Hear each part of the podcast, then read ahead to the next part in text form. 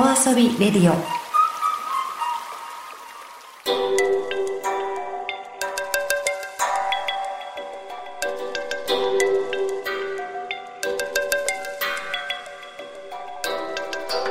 サウナをこよなく愛する私豊沢ひとみが素晴らしきサウナの世界をご紹介するコーナーラブサウナこのコーナーではサウナの魅力豆知識そして各地のさまざまなサウナとその周辺のカルチャーまでゆるりとお届けします。今日は道東の標茶町にあるザ・ギークをご紹介します。このギークという言葉には自分の好きを追求するクールなオタクという意味が込められているそうなんです。様々なこだわりが見られたこのギークのサウナご紹介します。まず場所は JR 東路駅の目の前なんです。まあ本当に見えてますから駅地下といえば駅地下なんですが、まあ、目の前線路も走っていてその線路の向こう側には釧路湿原が広がっています。とっても雄大な景色でした。でその景色を眺めながらサウナに入ることができるんです、えー、サウナの前には水風呂があってその周りには休憩スペースなんですがこの休憩スペースの目の前には大きな白樺の木が何本も立っていました。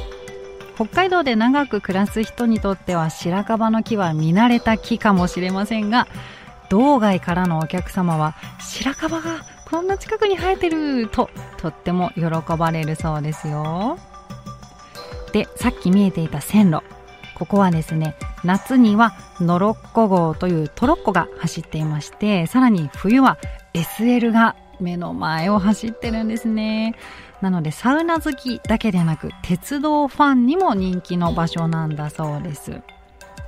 でここは鉄道にゆかりのあるサウナということでサウナ室外側は貨物の中古コンテナをリメイクして作られました。作られた場所は岡山県なんですが鉄道にこだわるということで岡山で作られたコンテナサウナを北海道まで列車で運んできたそうです。ね鉄道で運ばれてきた、えー、サウナ室が東路の駅の目の前で入れるということです。そして鉄道にこだわっただけではないんですね。サウナの中、サウナベンチは職人さんが木を削って削って曲線を描いているんですけどこれがね 3D アートになっています。木を直線ではなく曲線にこううねうねさせて削るのはとっても大変な難しい作業なようでサウナ室のベンチを削るだけで3週間以上かかったということです。もうこだわりがすごいんです。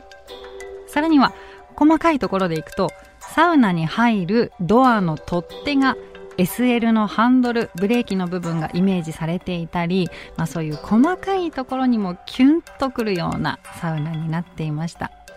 今回私は緑が生い茂る6月に行きましたが辺りが真っ白になる真冬にも行きたいですね。サウナ室から SL 見たいです。ここは同等の穏やかさそして雄大さを感じるサウナでした。